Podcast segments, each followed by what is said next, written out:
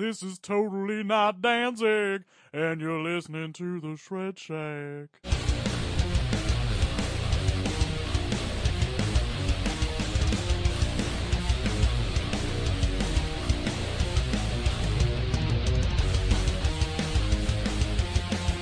Greetings, folks. I'm Dan Mac. And this is Chris Mack. Welcoming you to episode 125 of the Shred Shack podcast, your premier source of news and uninformed yet heavily biased opinions pertaining to all things heavy metal. Airing bi-weekly on iTunes, Mixcloud, Google Play, and iHeartRadio, as well as on YouTube at youtube.com slash Templum and YouTube, youtube.com slash The Shred Shack. I did that backwards. You did. Let's get started with old business. I have old business. Oh, yay. All right. So of course we talked at pretty a pretty good length on the last podcast about the whole drama between uh, Aerosmith and Joey Kramer, their drummer. We did. They're a strange drummer at the time.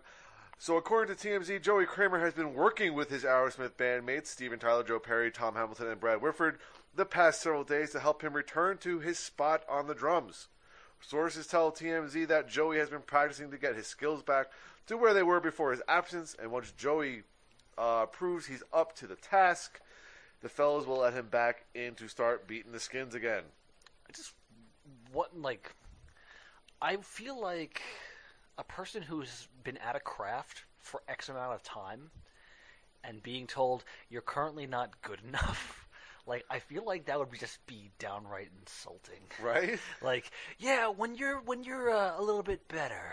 It's, uh, it's like I've been playing with you for like 30, 40, 50 fucking years. It's like, yeah, but but we need you here and you're currently here. Yeah, it pretty much sounds exactly like what Black Sabbath did to Bill Ward. yeah. That and the whole like you know unsignable contract thing is he he claims. Mm-hmm. So, but and their of course their claim was that his physical health prevented him from doing these tours or whatever. Yeah. So it sounds very very reminiscent. Either way, it sounds very Spinal Tap. Yeah. You know, with their revolving door of, of drummers and being very expendable. Yeah. Well, I think um, last time we were we were waiting for the Grammys to happen, and Yes, I think they were happening that weekend. and appa- apparently the the show was a mess. Uh, apparently, the show was a mess. Appar- uh, well, it depends on which perspective you look from. Like from a rock perspective, apparently the Aerosmith show was a disaster. But if you if you look at it from a perspective of the show as a whole and what's popular in music, the show was very good. Apparently, you know, Billie Eilish won like No, I, I meant just Aerosmith's. oh. Aerosmith. Yeah, I heard that was an absolute disaster. That was Yeah. a train wreck. Yeah, So yeah, that's that's what I heard. Everything else, I I I, I didn't pay any attention to. So, well, I know that Tool won. uh huh. I think that comes up later on in our in our podcast here. But Tool did win Mm-hmm. for best metal performance. You know, that was so that was pretty cool, especially considering that the song that they won for is 15 minutes long. So uh, it's amazing that somebody actually sat there and listened to it for that long. Or they're just like, "Oh, that's a name I know." I was, gonna, I was gonna say the stiff old farts listening to it fell asleep, woke up, and went, "Okay, that wins."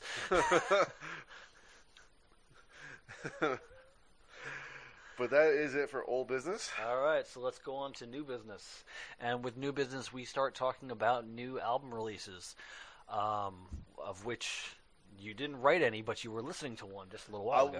well, the thing is, I just recently uh, jumped ship to Spotify, From Pandora, or or just in general. okay, I, I just in general, I was I wasn't so much against Spotify. Like I just didn't feel like paying for it, and I didn't know like how the free service worked. So I, I randomly downloaded the app and I started listening to it. It was great. Um, the uh, the app itself, the free version, of course, you have ads and stuff like that. Um, the only thing that really bothered me about it was the fact that you can't listen to things in a row. Everything's in shuffle uh, uh, which bothered the shit out of me. Um, and there was a couple other limitations, of course. Uh, so I I I uh, decided to go with Spotify Premium, which is you know the pay service. uh-huh. Uh, you get unlimited skips. You get you know no ads. Blah blah blah blah blah. You can listen to albums in a row. So I started adding um, new releases to a 2020 playlist. And today's uh, one that I was listening to when I walked in the door was the new Sepultura record.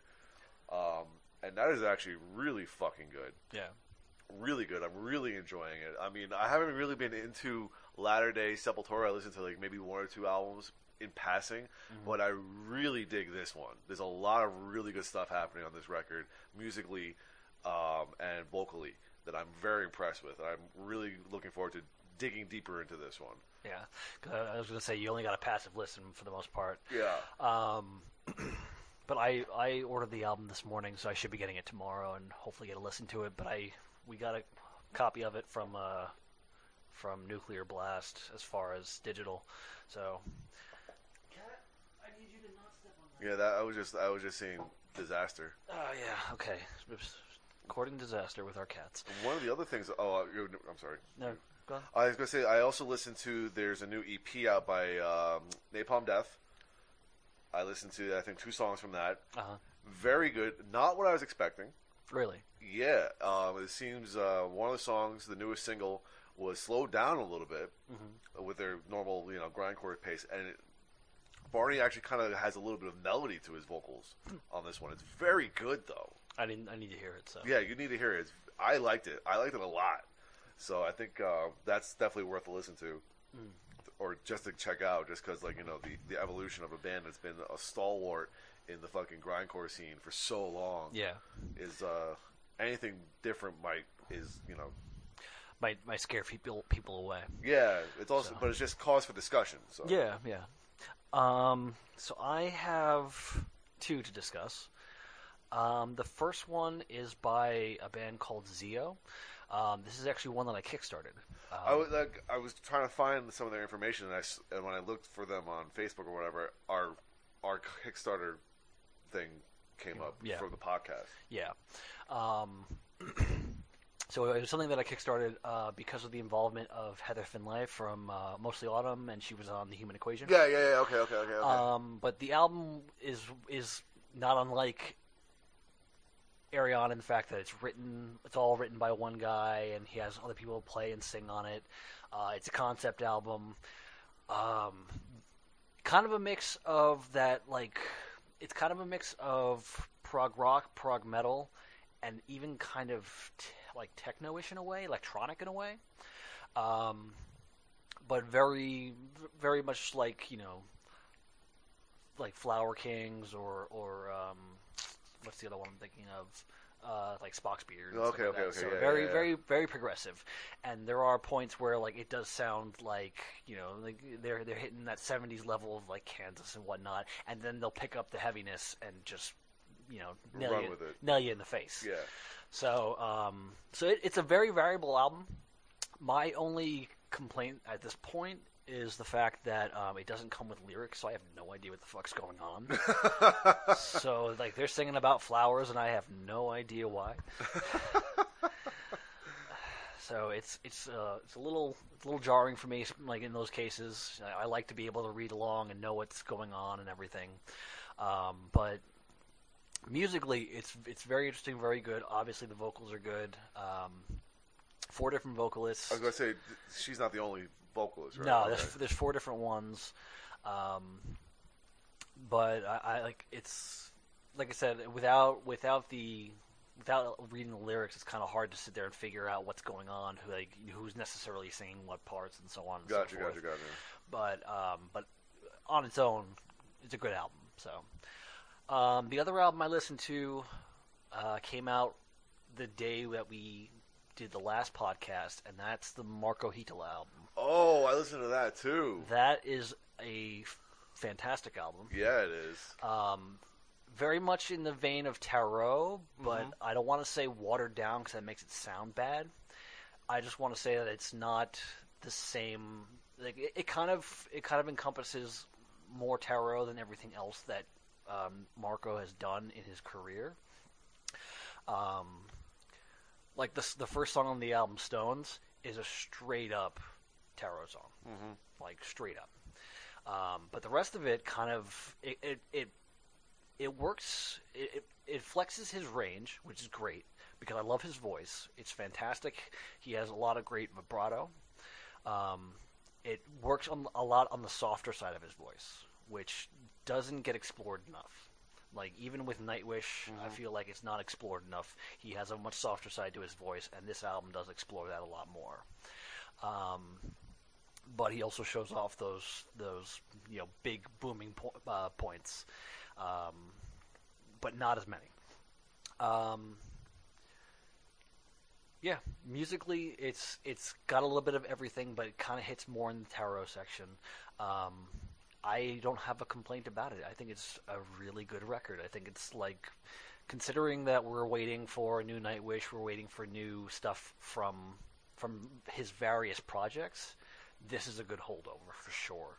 Uh, I'm, I'm I'm curious to see because we, we had the conversation um, on the last podcast we were talking about Nightwish where we felt or at least Pat and I felt that there was not enough Marko on the last Nightwish record.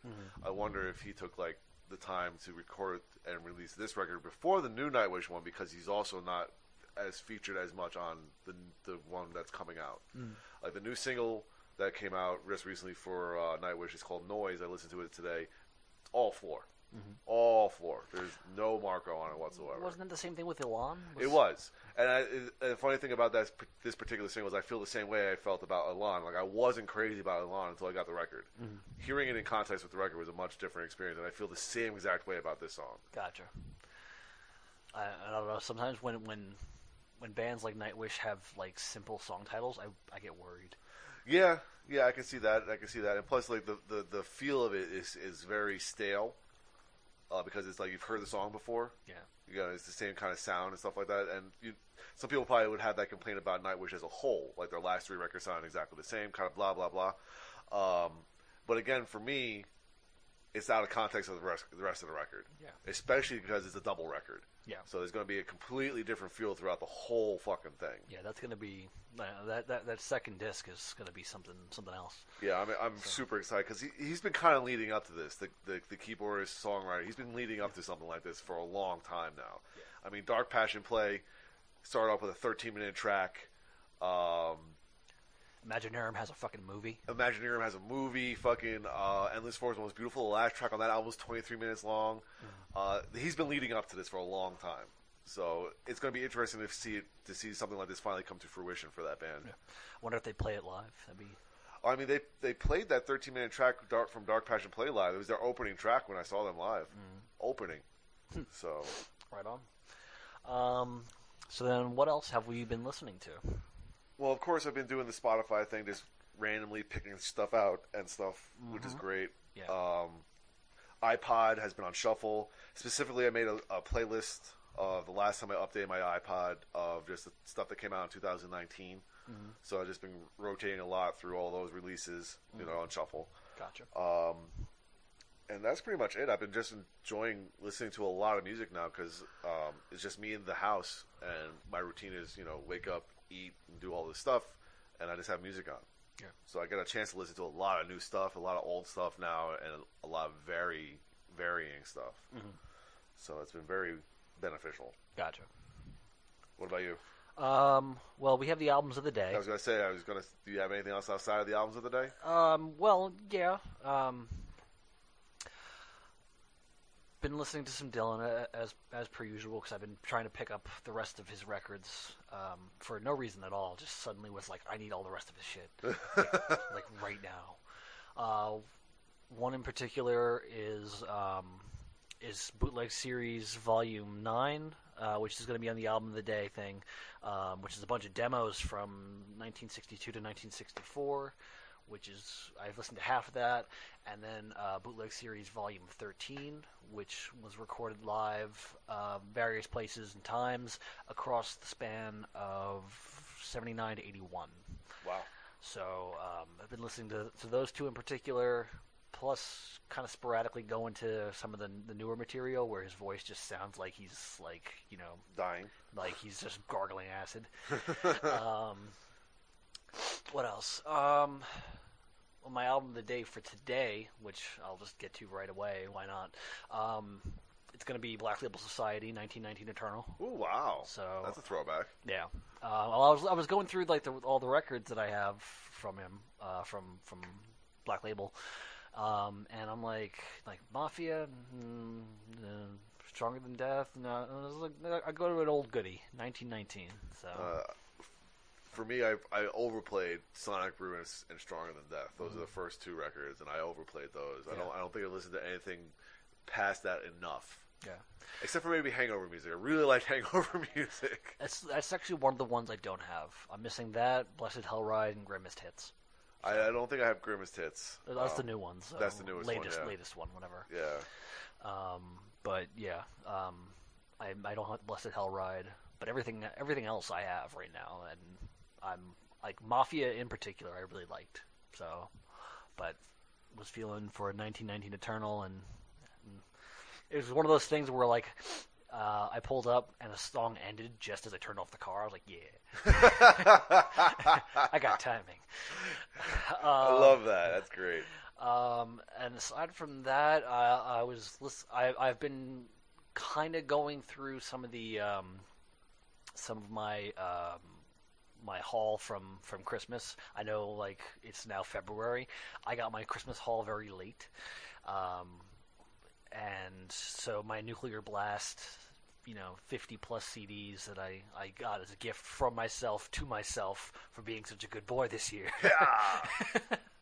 Um, so the Accept album, um, Symphonic Terror, which is them playing at Wacken um, with an orchestra At Vakken? At Wacken. Oh shit. Yeah, they played at Wacken with uh, in 2017 with an orchestra. So they came out, played about five, six songs on their own. Then um, it was around the time that um, Wolf Hoffmann released Headbanger Symphony. Oh, okay, okay. So they came out and played half that album. Wow. and then Accept came back out, played about ten tracks of of- Holy shit. and and they just did it all together. That's badass. Yeah, That so- is a badass show. Yeah, I actually um, it came with um, it's a two CD and a Blu-ray. I was so, gonna say, is there a DVD involved with that Yeah. or something? That's Yes. you have to have that. yeah, there is. So I'm gonna I'm, gonna- I, I have to I still have to go back and get get to work on the DVDs. It's just that like during the week, like the weekends are my time now to be to be um, productive because of the fact that like I come home like I get like I'm at work and I get super into things and I'm like I gotta do this I gotta do this I gotta do this. And I get home and I'm like fuck that shit I'm going to bed. Yeah. So so like, I'm just like you know I, I get home at like seven eight o'clock at night after being after leaving for work at like seven seven thirty. So it's you know it's a long ass day for me personally I, I don't know some people can can manage that kind I of was shit. about to say, is like I, I actually have a Fitbit now. I track my sleep a little bit, and I don't think in like the last couple of days I've had more than four hours of sleep at a time. I, I no, I get I get plenty of sleep, so I get and I get plenty of deep sleep. So I I I just I come home and I'm like I'm fucking exhausted. I don't want to do a goddamn thing. So No, I, I, I hear you though. I hear you. so I um my my weekends are the time where I get productive and um and those are the times where I should be watching these things, but it's like I just don't because like, I'm in the middle of doing other things. I'm editing videos. I can't. You can't concentrate. Yeah, Yeah, so- I mean, I get you. I get you. And then and then when Sunday comes, I'm like, oh crap, work. Uh, and then I'm like, okay, so from six to um, six oh one, I'm gonna go de-stress and go to bed. we got about thirty seconds. yeah. Boombox, you have 30 seconds to amuse me. Uh, and of course, I have to sit there and, and lay where my dog shit. So, Damn it, Abby. yeah, Ugh. yeah. So um, All right. let's go over the albums of the Albums day. of the day. All Albums of So starting off from when we, our last podcast, Yep. um, I listened to some Star One, Mm-hmm. Space Metal. Fucking love that record. It's always a go-to. Good record. If I if I have nothing else that I feel like listening to, I go to that record pretty much. Mm-hmm. And you listen to The Hunt by Grand Magus. Um, yes. Uh, so a couple things actually. Uh, one, Space Metal, phenomenal album. Um, Star One is probably my favorite of all the side projects that Arian has done. Um, have you heard Victims of the Modern Age? No, Okay, you need to. what's that? It's the follow-up. It's the second album. Oh, Yeah, you need to get that. Okay. Well, I have Spotify now, so once Yeah. I'm done with that, I will So- search for so- that and, and get it. Yes. Um, the track Digital Rain. It's about the Matrix. Oh, I think I've heard this song, I probably have. and I, I might even have the record. Probably not. Okay. I don't know if I if I took that if if like that, during that whole hard drive dump I took from you or not. So, Um, mm, probably, probably not because it came out a little bit later. oh, then, then definitely not. Um, but two, Grand Magus The Hunt, um, phenomenal record because it's Grand Magus. Um, and now I have Wolf God to listen to, Yes. so I got to listen to that. Yes, you do. Um, Grand Magus is actually one of those bands that like their sound is so simple and so good that I'm perfectly fine with them releasing the same thing over and over. They're like the ACDC of like uh, Norse mythology metal. It's just it like it's it's just straight up good groovy, like groovy rock and roll. And it's like, like, fun to listen to. Oh, yeah. They're so fucking fun. Yeah, like it's just, I, it's hard to beat. Yeah. So For um, sure. yeah. Um, another thing that I listen to actually, um, when Lindsay and I do road trips, we listen to three things in particular. And we did a road trip for the Royal Rumble, which is where we were last, uh, not last Sunday, the Sunday before that, uh, after the last podcast.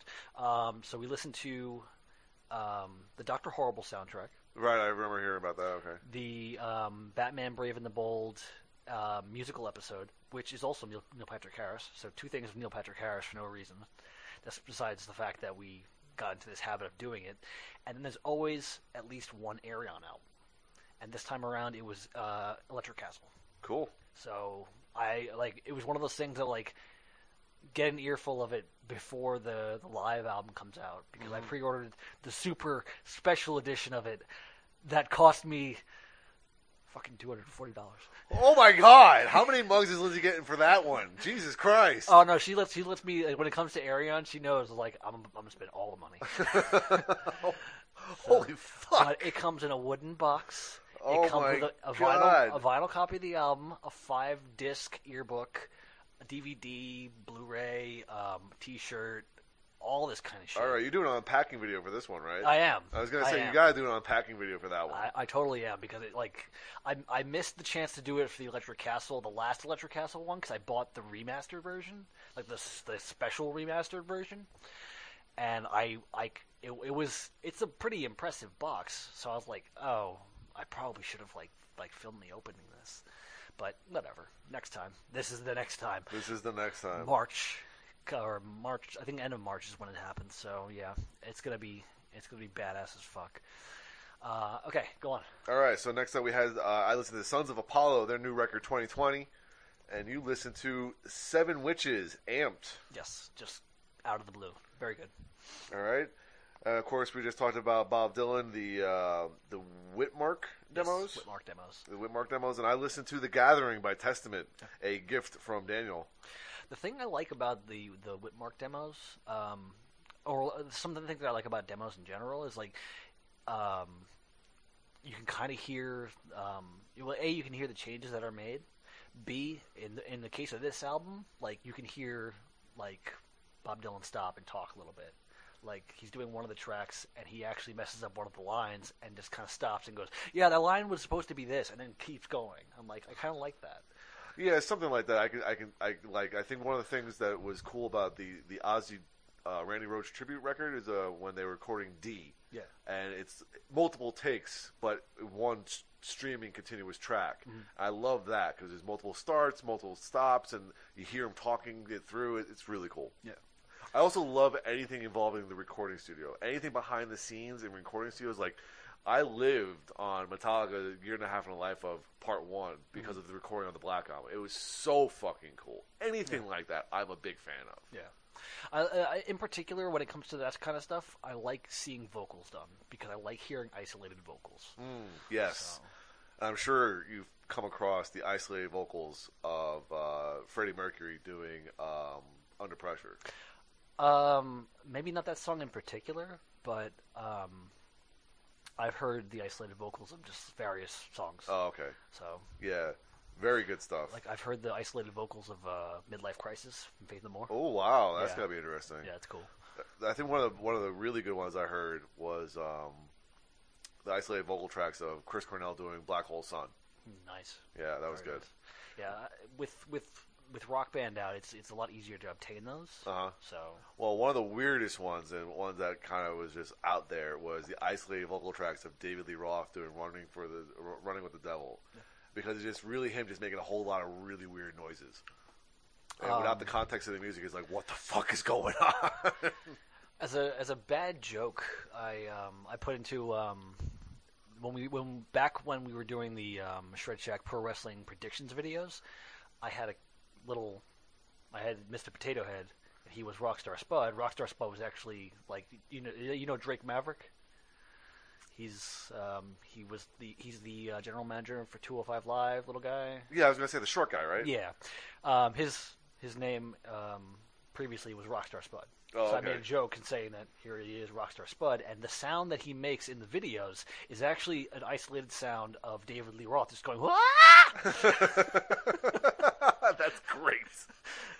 so yeah, uh, I, that, that's his whole speech. So All right, continuing on. yep, I listened to British Lion, the burning, the burning, the burning. the burning, and it, it's Zio or Zio? I, I I think it's Zio, but I mean I could be wrong. Yeah, and that was your pick. I already talked about that. But how was the British Lion album? Not bad, not bad. I mean, we, we've we've had the discussion of what has been called like dad rock. Uh huh. You know, heavy music or heavyish music for guys probably in their 40s and 50s. Huh. That's exactly what this is. So did you feel like you were hitting your 40s when you were listening to it? I've been feeling I've been hitting my 40s since I was 35, so uh, yeah, I'm good. Uh, no, it's actually it was fun. It was a little bit better than I expected it to be, to tell you the truth. I was expecting something a little. Uh, uh, uh, I didn't expect it to not like it. Uh, I also expected to hear Steve a lot more, um, but he was definitely a little bit. He was definitely in the mix. Yeah. So he wasn't like taking front and center. So I really think that he's kind of. I mean, he he knows who he is. Everyone knows who he is, but he's trying to like make this band like its own thing Yeah. at least to a certain extent. You know, he's it's not like he's going to have like two mega successful bands like Corey Taylor with Stone Sour and Slipknot. He's going to have Iron Maiden, which is his baby, and then he's going to have this other little thing that's you know kind of cool. Iron Maiden. British Lion. All right, next up, you listen to Corporate Kalani, uh, Carcelo, Uh, I think I think Carcelo, Carcello. Carcelo, Yeah. and I listen to Scale the Summit, the collective. Yeah, I like Corporate Kalani. Yeah, Corporate Kalani is super fun. so, Are we going to do this for our discussion today? um, we can. Well, we'll see what time it is. Yeah. We'll see what time it is. All right, next up, I listened to the newest record from Apocalyptica, uh, Cello. Cello. It's very good. Um, it's all instrumental again. They have no vocals on this one, so it was kind of back to their uh, their roots on that one. Cool. Uh, you listen to Surgical Steel by Carcass, which is a great record. Yes, it is.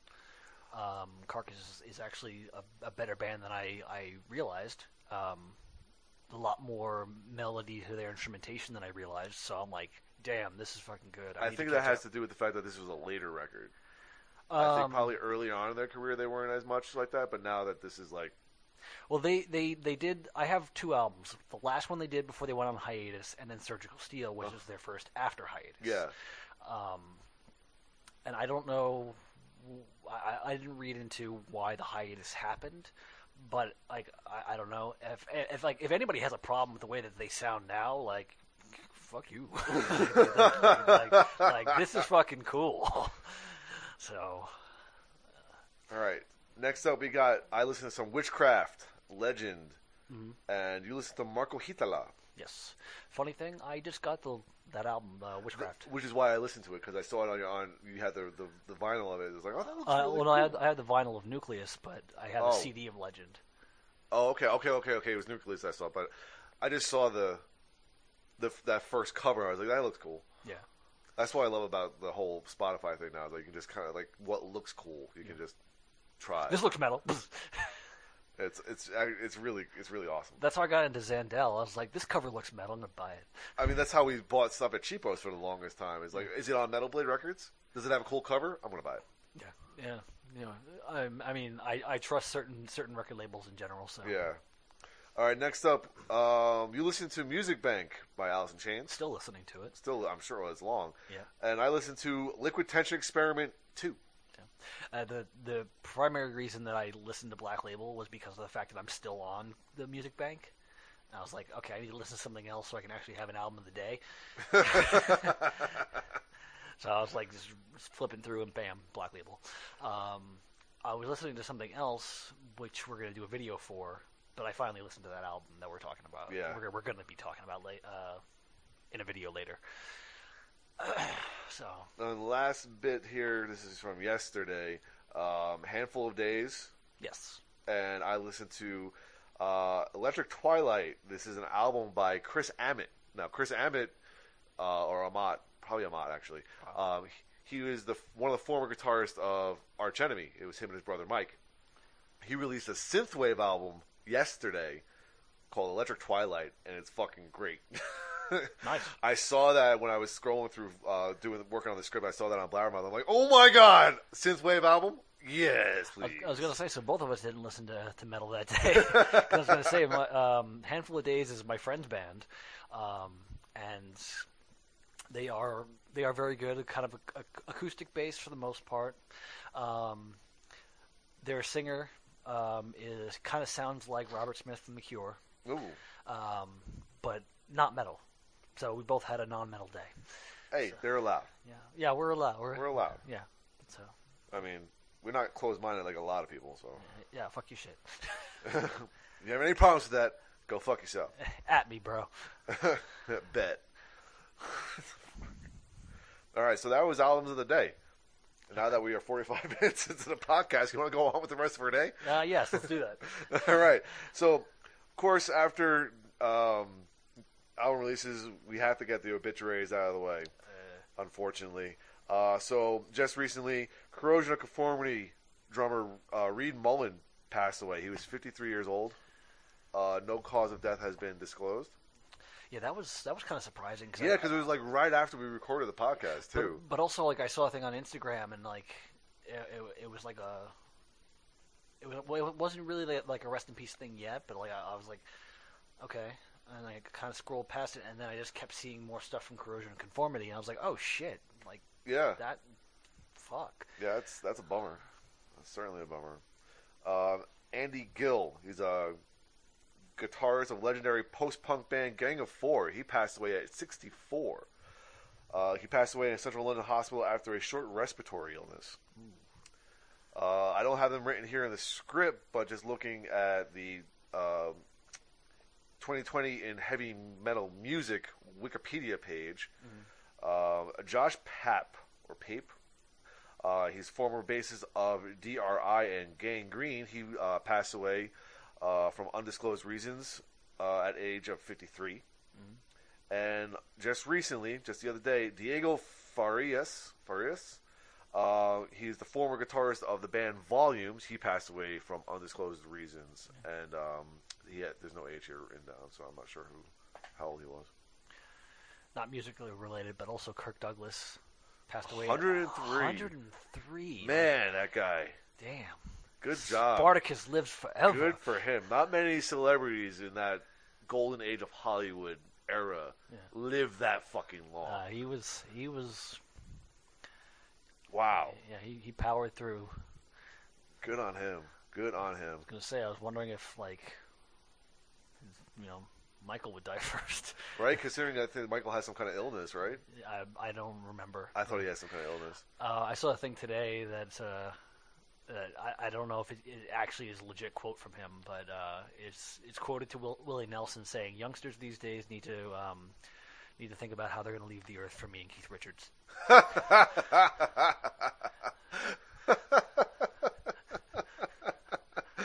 Ain't that the fucking truth? Yep. Oh wow, that's wonderful. All right, you ready for some general news General here? General news. General news.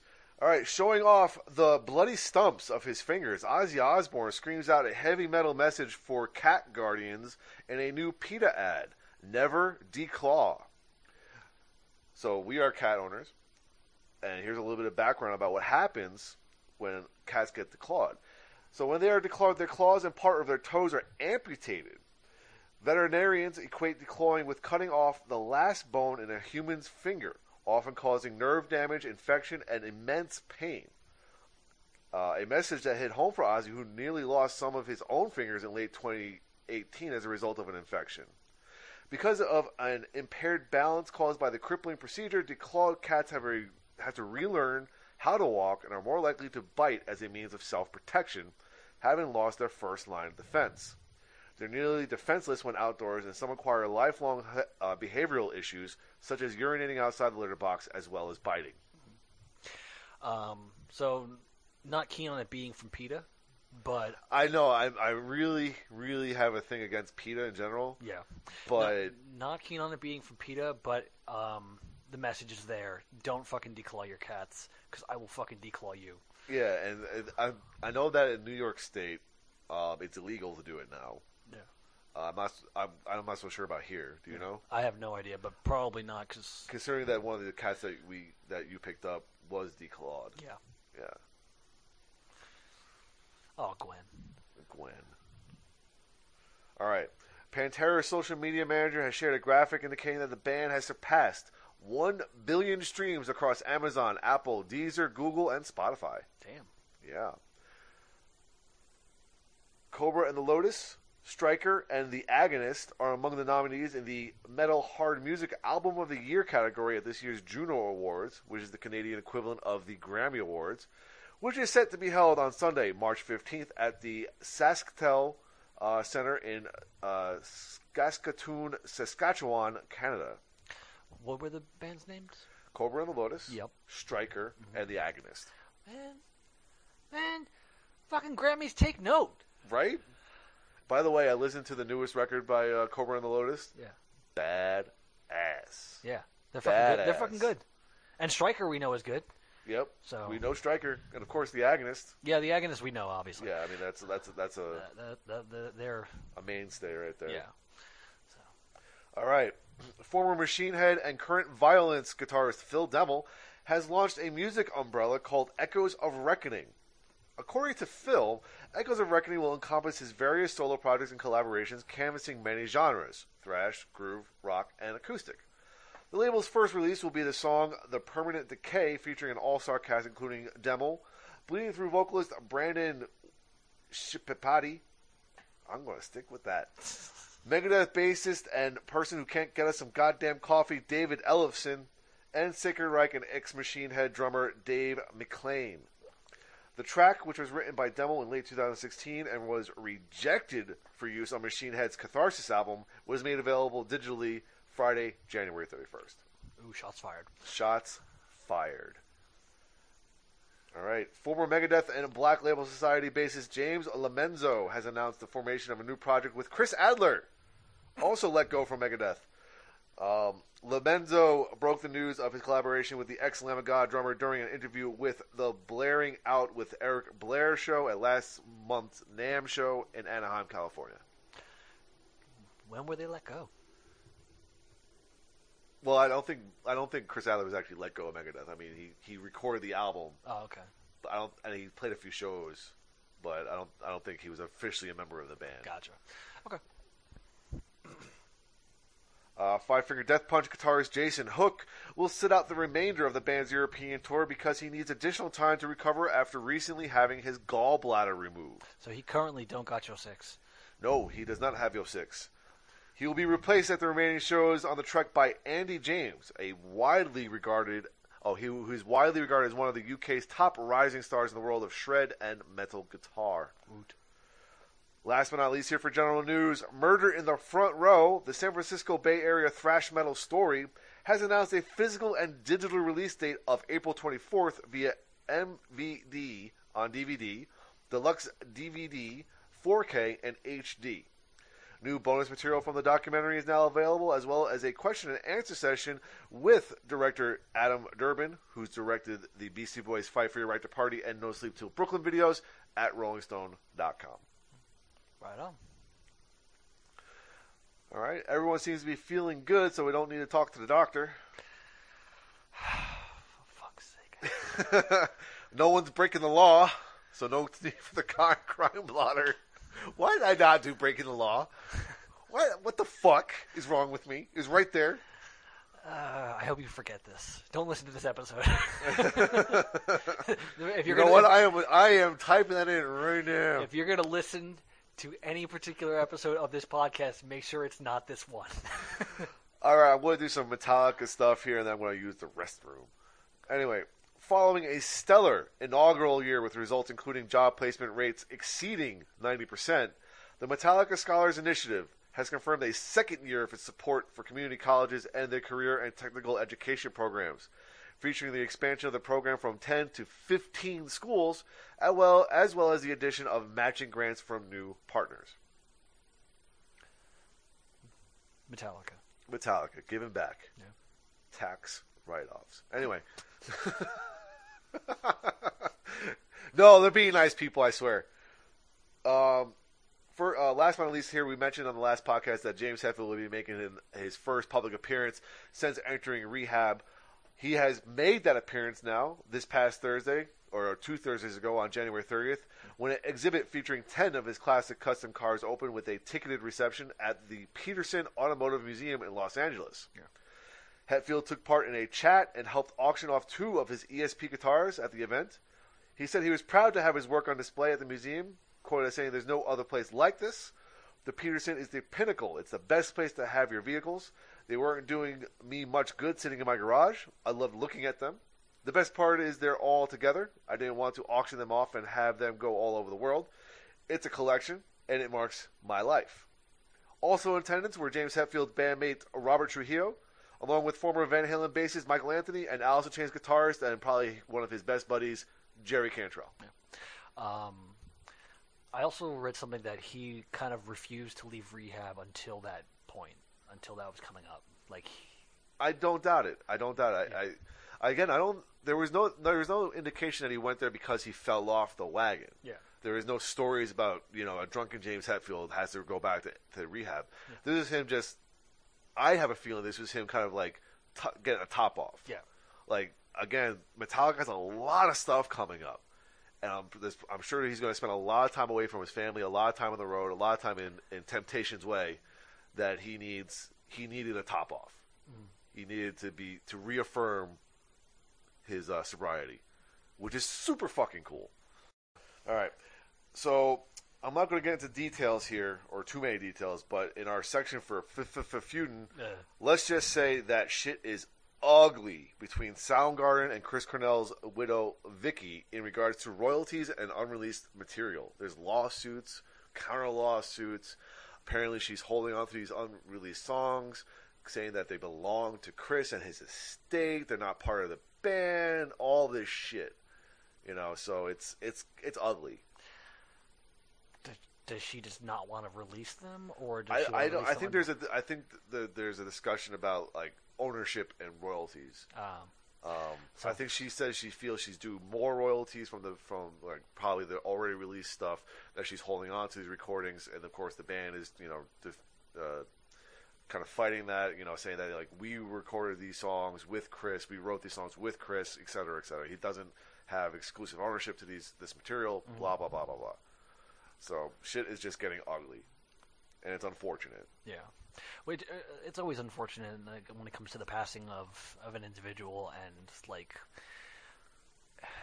it sucks for them, and it also sucks for the fans because that's unreleased material right there. People want to hear that shit. And the fact of the matter is, is that I mean, the band has said that this material that they that is unreleased, they were working towards a new album Yeah. at the time of his passing.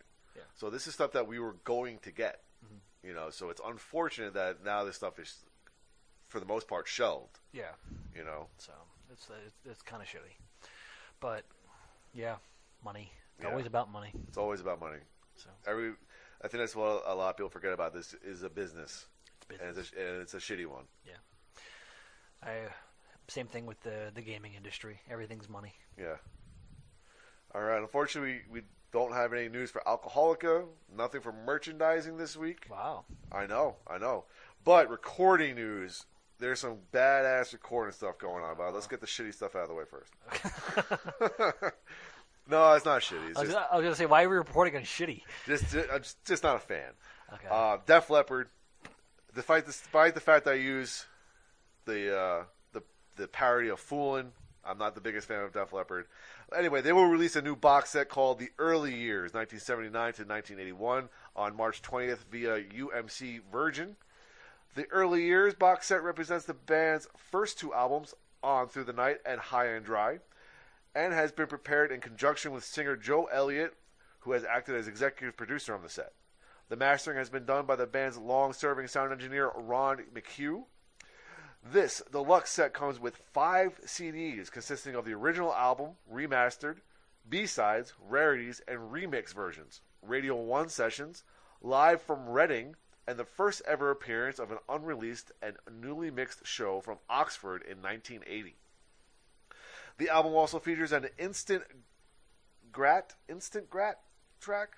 Uh, This is the first I'm hearing of this. Probably, Anyway, probably instant gratification. Oh, gotcha. Okay. The much sought after Nick Tauber produced version of Rock Brigade, which was originally penciled as a single for the UK but has never released at the time. Today, 40 years on, the track receives its first official release. Eh. Yeah, again, let's just get that one out of the way. Yeah, I was gonna say. Oh, another one to get out of the way. Okay. a CD box set containing the five albums from Ratt that they recorded for Atlantic Records will be released on March 27th via Cherry Red Records HNE Recordings. The collection, titled Ratt the Atlantic Years 1984 to 1990, is housed in a clamshell and includes several single edits as bonus tracks. That's amazing because I didn't know that Ratt had more than like what one album. Yeah, yeah I'm not the, again not a fan here. Riding and rolling thing. Rock Yeah. and roll. Fuck- okay. Fuck you shit. All right, all right, all right. Fatal Opera, which is the post Megadeth project of late classic era drummer Gar Samuelson. Samuelson. Samuelson. Yeah. Gar? Gar. Gar. Gar Samuelson. Samuelson. Yep. Will release its final LP, the Fatal Opera 3, in the summer via Combat Records. Now, Combat Records is the one that I think um, Ellefson just picked up. So it's through Megadeth pretty much. Right on. The LP will also include guest appearances from ex Megadeth guitarist Chris Poland and Megadeth bassist Dave Ellefson, who will appear on the track The Raven, marking the first time Poland, Ellefson, and Samuelson have appeared on a track together since Megadeth's seminal Peace Sells But Who's Buying. Yep. There will also be additional guest appearances from Chris Poland and New Yorkers bassist Robbie Pags Pagliari. Pagliari, yes marking the first time the original lineup of the New Yorkers, with Poland, uh, Poland and Samuelson's pre-Megadeth jazz fusion project, also featuring guitarist Stu Samuelson, has appeared together on a commercial recording. Also, Oh, making an appearance on the Raven is Ellefson vocalist and Combat Record, uh, Combat, Combat Records A&R Thom Hazaert. All right, Fatal Opera, which is Andy Freeman on keyboards and vocals, Stu Samuelson on guitar, Billy Bream on guitar, Travis Karcher on bass, and Gar Samuelson on drums formed in the early 90s and released its self titled debut in 1994 and independently released 11th Hour in 2018. Fatal Opera 3 is the final chapter in the band's legacy, featuring the final recordings of Samuelson, who passed away in 1999. Fatal Opera began work on a new album prior to Gar's passing, and the tracks sat for almost 20 years until they were finally revisited. Enough tracks were formed, uh, were found to create Fatal Opera 3, produced and mixed by Andy Freeman. The remaining members joined forces to finish the album that had, that was started so many years ago, released in a fitting tribute and celebration of the legacy of Gar Samuelson and Fatal Opera. right on. That's crazy. Crazy. All right. So this one's going to be really interesting. Okay. Uh, so when a person turns 50, they usually spend the entire year celebrating in as large of a way as possible to make it their biggest and most memorable birthday yet. And of course, our friend, singer, songwriter, multi instrumentalist Ritchie Kotzen is taking the concept literally as he gears up to release, uh, f- gears up for the release of his most ambitious uh, ambitious album to date, and he wants to share his big birthday present to himself with his fans around the world. So 50 for 50, which is his 22nd solo album. 22nd solo album Jesus. is due out Monday, February 3rd. Actually, that passed already, so it's probably out somewhere. I can probably get it. Uh, via his own custom label, Headroom Incorporated. The three disc collection is just what the title implies a collection of 50 previously unreleased compositions produced, performed, and written by Kotzen in honor of his birthday. It's the follow up to his critically acclaimed Salting Earth album, which was released April 14th on uh, 2017 via Headroom Incorporated. So, Cool. I mean, I only know Kotzen from uh, from his brief time in Poison, and that was actually a good album. and he was with uh, he was in the Winery Dogs with Billy Sheehan and Mike Portnoy. Very good album, uh, very good dad rock, so to speak. But no, he's very very good, and I Yeah. love his vocals. His vocals are great, Right on. so I, I definitely worth a check out. So I wonder if it's going to be like a, a like a mix of like instrumental and uh, and and like songs. Yeah. so definitely look into that one. Yeah. All right, so April's going to be a fucking badass month because check this out. Katatonia will release their new album, City Burials, on April 24th via Peaceville Records. And we have also announced that Testament released their new album on April 3rd, but we now have a title for it. It's called Titans of Creation. The album cover is badass. Um, the long-awaited follow-up to 2016's brother uh, album Brotherhood of the Snake was once again recorded with uh, Juan Urteaga and mixed by veteran British producer and current Judas Priest touring guitarist Andy Sneap. Yeah, I'm looking forward to those. Yeah, So yeah, definitely, definitely exciting. yeah, still need to. I, I have a feeling it's gonna be one of those things that like when I pick up that album, I'm gonna pick up the last Testament album I need as well. So 'cause- 'cause that, Just double down on it right there. yeah, that, that, that seems to be the way things are going. Like Sepultura, I picked up, I picked up Quadra, and I picked up A-Lex. So I'm like, okay, I'm just gonna keep doing that over and over. Hey, as long as you finish the collections, it's all gravy, right? yeah, absolutely. Well, I have to finish putting away everything else first. I know. I still have my my two, my 2019 stack that I Yeah. have to put into the fucking shelves, which is like, yeah. because especially now because I'm going to start pre-ordering like physical copies of.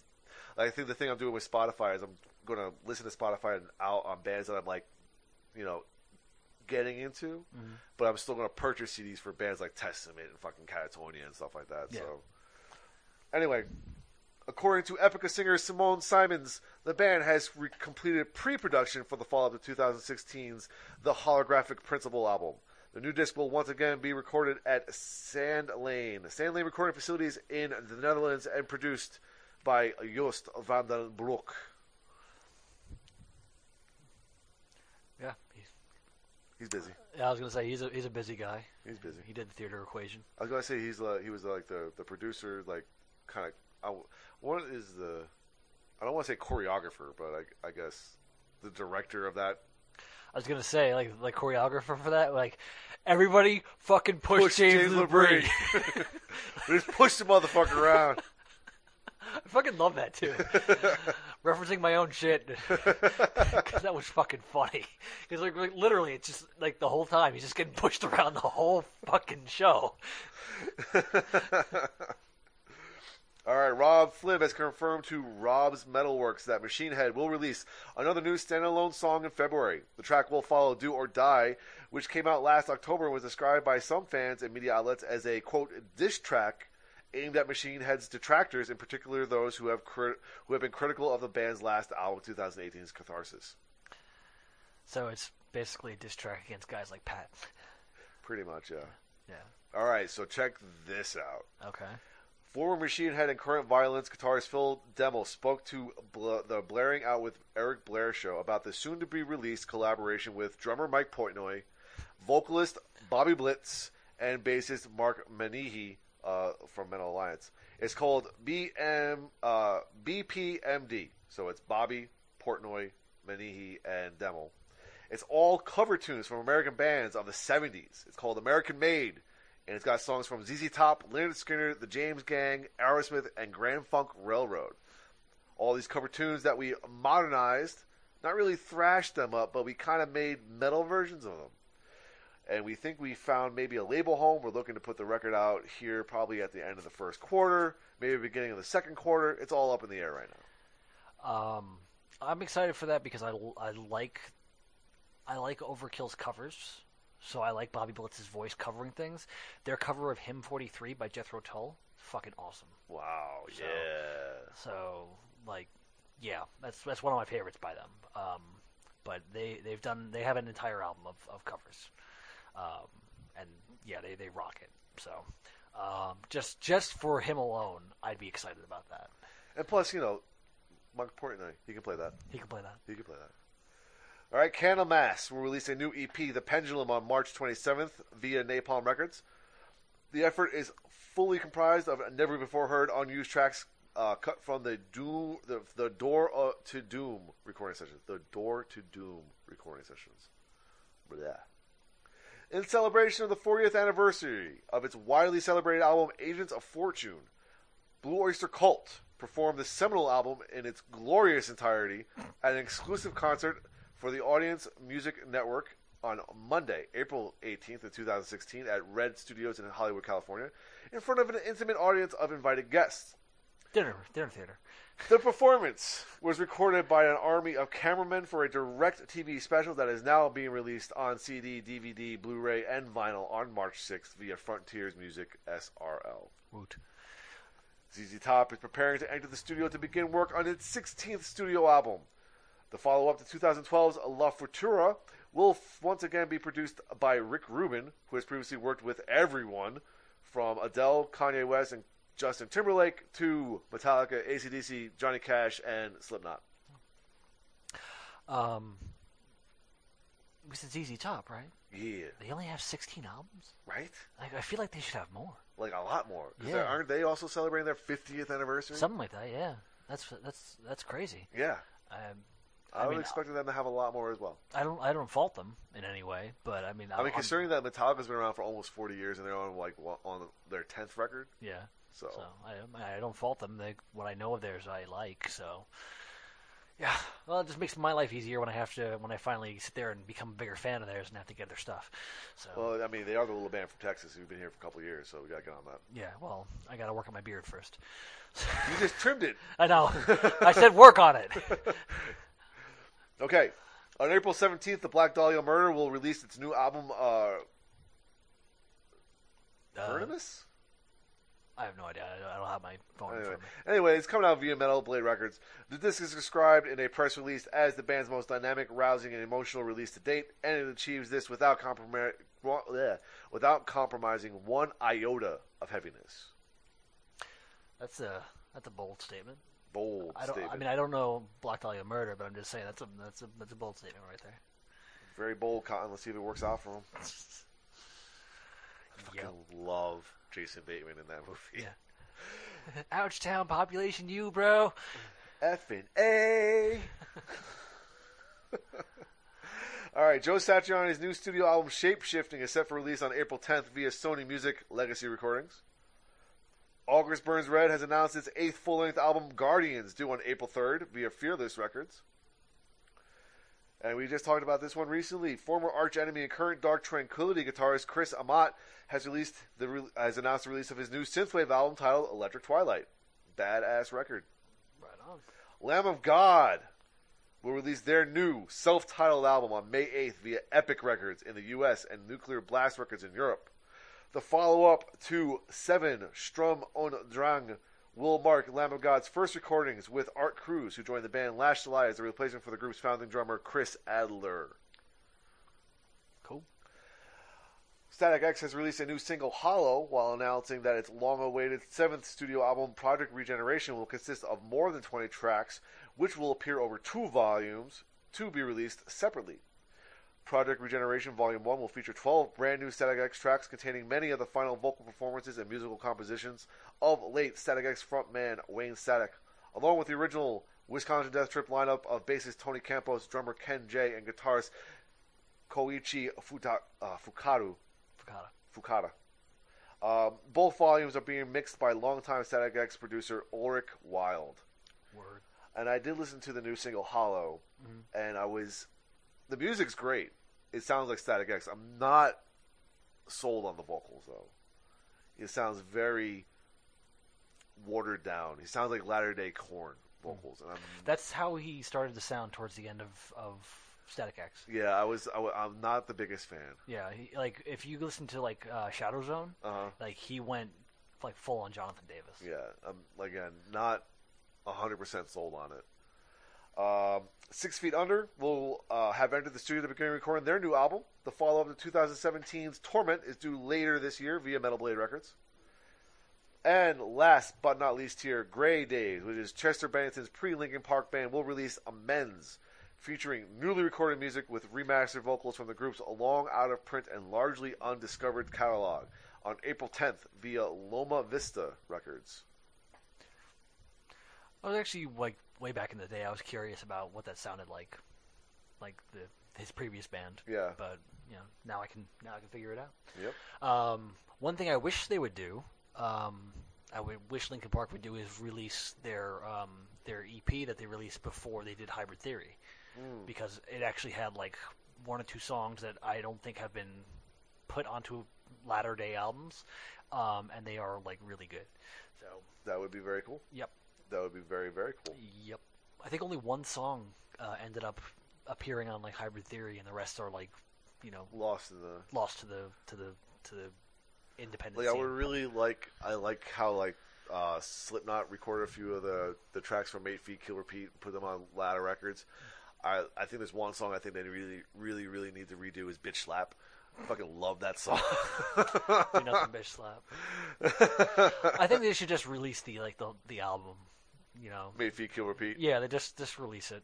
Like, It's super fun. yeah, it, It- it, it, it's- it's not a, it's not a representation of what they became, but it's a it's just an enjoyable album. And it, it, they really just throw all of their influences in, into it too. Yeah. There's so much different shit going the, on in that the, record. the random ass funk breakdown that is "Do Nothing Bitch Slap." That's like, that's yeah, that is the best. Yeah. I fucking love that song. Yeah. Um, their, their, their, the original version of Only One I enjoyed. I I like both versions.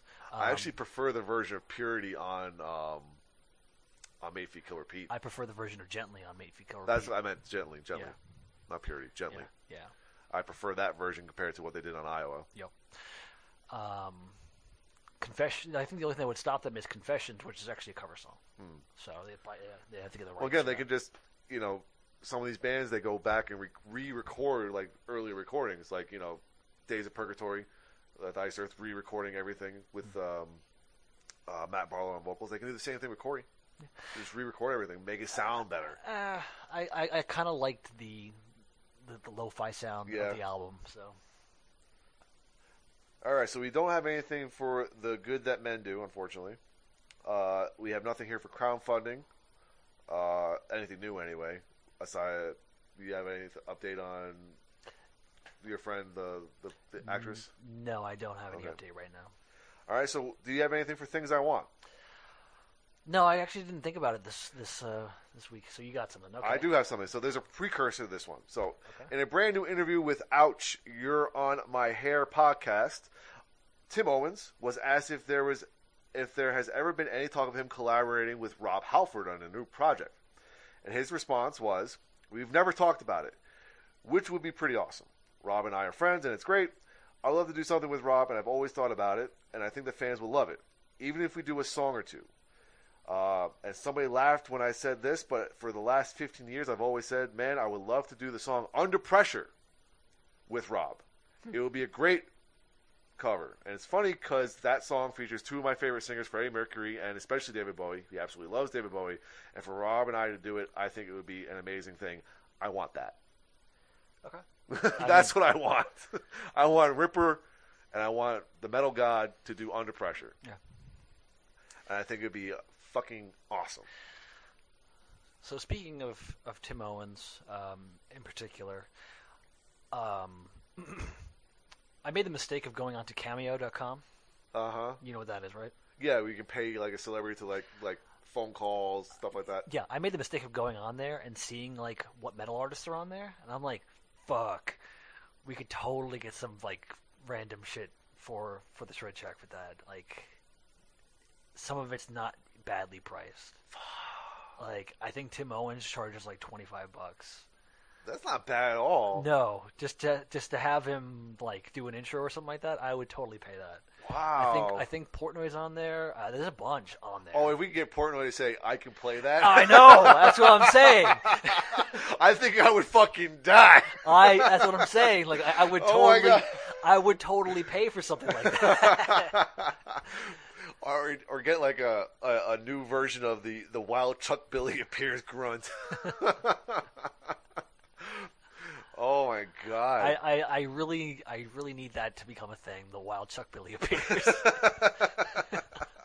oh, I need to find what what do you remember when that was? That was we- uh, that, what's that video? yeah. October 2017, 2018. All right, because I wanted to show it to Brandy and I couldn't remember it. It doesn't come up like as a photo Yeah, of the of the video. yeah. It's, like, it's October. It's October. It's definitely an October video. I can't remember if it's 2017 or 2018.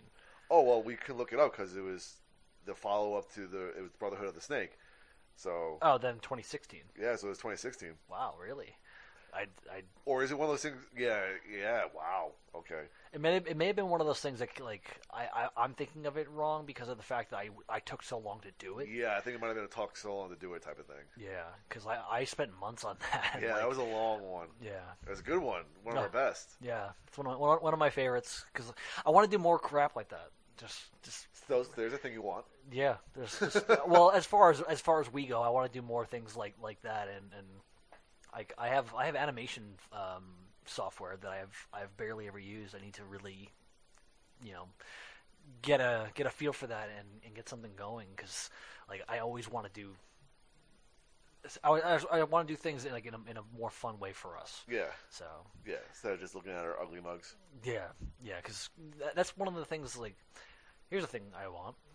Um, I, I, I, it drives me crazy when like people are doing um, album reviews and it's just them, like talking, Uh-huh. like like like the videos on them. It's like you could have done this in a different format. You could have typed this out, like it's them doing it like verbatim. Um, but like me, I couldn't do something like that because of the fact that I just sit here and go um. Uh, and then do the thing with the hands and the and the- yeah, you know, and I I don't I don't like sitting there staring at someone's face while they're just sitting there just talking at me about about an album. I would like to, them to mix it up, which is like what I tried to do when we did the videos. Is you know throw in random video clips, cutaways, make things animated, or give us something else going make on. a story into it. Yeah, exactly. Like like Pat's old reviews are really fun. Yeah. You know, and then we, we kind of carry that over into like the Grand Magus video, which is one of my favorite ones that we've ever done. Yeah. I really like that one. And then of course the animated one that was good. But like when you're when you when you're just sitting there talking for a solid ten minutes and like you don't cut away, you don't do anything, you just kind of have cuts in the in the footage, like just like oh I made a mistake here, Yeah, yeah, yeah. like stuff like that. I'm like um you you lost me like eight minutes ago, Yeah. so um that is that is to say like if if that's your thing, keep doing it. Mazel tov. Yeah, go for it. Um, it's just not my thing. Yeah. Uh, um, we try to vary. yeah, like even when I do like like my my own video logs on my own personal channel, I don't like doing them for very long Yeah. because of the fact that like no one wants to sit there and stare at my fucking It face. gets it gets awkward. yeah, like no one wants to stare at my fucking face for ten minutes while I sit there and talk about my life. Yeah. So All right. Are we ready for some touring news, concert yes, news? Yes. All right. Festivals coming up first. Okay. So, adding to the excitement of its previously announced headliners Foo Fighters and Red Hot Chili Peppers, mm-hmm. Boston Calling rolls out news to, uh, the other day that recently reunited rock icons Rage Against the Machine will also headline its 2020 festival in what will be the band's only scheduled performance in the New England area this year. Foo Fighters will kick off the headlining Boston Calling performance on Friday, May 22nd, followed by Rage Against the Machine on Saturday, May 23rd, and Red Hot Chili Peppers will round out the festival on Sunday, May 24th, making an epic weekend of live 1990s music. Joining these uh, these rock heavyweights to perform across the festival's five stages are over 60 artists in all. Boston Calling, the acclaimed annual three-day festival, will make uh, will take place at the Harvard Athletic Complex in Allston, uh, Massachusetts on Memorial Day weekend, May 22nd through 24th, 2020. when you were saying like the reunited rock icons thing, I thought we were gonna be like that whole thing from the last podcast where like we were talking about Bon Jovi and it's like, you know, like rock and roll Hall of Famers. Bon Jovi, oh. but I thought you were gonna let me down. I was like, nope, you didn't let me down. nope, not this time. Rage Against the Machine. Rage Against the Machine. All right, so this one's super cool. All right, Psycho Las Vegas will continue to redefine America's conception of what a festival can be, taking over Mandalay Bay Resort and Casino for the second year in a row uh, on August 14th through the 16th of 2020. Now, performance highlights will include. This is not just the bands that are playing; these are performance highlights. Danzig will celebrate the 30th anniversary of arguably his best record, Danzig 2, Luciferge, Lucifuge, whatever Yeah. and will also be the only performance of the album in its entirety in the U.S. this year. Mercyful Fate will fly in for an exclusive reunion performance in the U.S. for uh, 2020, also marking their first performance together since 1999. Woot. At the Gates will perform Slaughter of the Soul in its entirety, celebrating 25 years of the album. Down will celebrate the 25th anniversary of his debut album, Nola. Reunion performances by Adamantium and Poison the Well, who are also celebrating the 20th anniversary of their Opposite of December album. Emperor, Watain, and Satyricon will make special one-off appearances at the festival. Cult of Fire and Memphis to Felis. Huh? I don't know. Anyway, they will make their U.S. debut performances at Psycho Las Vegas. So these are new bands. So again, just super cool. Yeah, I was gonna say this sounds like a good one to go to. Yeah, Yeah, like just randomly awesome stuff happens. like every single band that comes up is a reason to fucking celebrate. Woo! like, don't close the bar just yet. We got us one more celebration to do. We're doing this. We're doing this. All right, here we go. Ah. All right, so touring. Yep. So not necessarily a uh, uh, blah, metal band here, but they have uh, reunited. Uh, My Chemical Romance. They have announced a summer fall U.S. tour. The trek will kick off on September 9th in Detroit, Michigan, and end on October 11th in Las Vegas, Nevada. The tour includes a headlining appearance at the Aftershock Festival in Sacramento, California, where they will play in between Metallica's two headlining shows. They will also perform at Chicago's Riot Fest. Now, apparently, all these shows that they announced, all this whole tour, is sold out. I'm not surprised. Already. I'm not surprised. So And people are not okay with it. that's an album title, isn't it? It's a song title. Okay. Actually, I don't know if it's a song title, but it's definitely a chorus in one of their songs. I'm gonna need you to get fucked. Faith No More, which recently announced their first European live performances in five years, has extended the trek, adding shows in Stuttgart, Berlin, Amsterdam, Milan, and Zurich. Woot. Here's one for us. Napalm Death will embark on a North American tour this spring. The trek will kick off with a few West Coast dates featuring support from the Locusts, while the rest of the tour will feature Aborted and Worm. Uh, select shows will also include Tombs. There is a San Antonio date here on May 11th at the Rock Box. Pretty sure that's a Wednesday, unfortunately. So that will not be a day, uh, show that I go to. That'll be a show that I go to because fucking Napalm Death. Yep. And we were just talking on the last podcast that Dan needs Napalm Death to come around again, and here they are. Yeah, that's right. They listen. They listen. Yeah. that's right. We have fans. We have fan. fan. We have we have fans. Sammy Hagar and the Circle will embark on a summer 2020 U.S. tour with uh, Whitesnake and Night Ranger. Hagar and his Circle bandmates Michael Anthony, Jason Bonham, and Vic Johnson will be promoting their debut studio album Space Between, which came out last May. Now, I do believe that uh, Sammy Hagar and the Circle are also performing at the Rodeo this year here in San Antonio, which is this are. month. They are I also believe that Bush is performing at the Rodeo. really. I think I saw that. I did not see that. I think I did. Did you, you sure it wasn't George Bush? Bad joke. Great joke. Stop. Bad. joke. Great joke. Terrible joke. Awesome joke. Great. Fucking love it. All right, anyway. Disturbed has announced a 31 date The Sickness 20th anniversary tour uh, throughout North America, which is co produced by Frank Productions and Live Nation. The Amphitheater tour with very special guests Staind and Bad Wolves celebrates the two decade anniversary of the band's seminal album, The Sickness.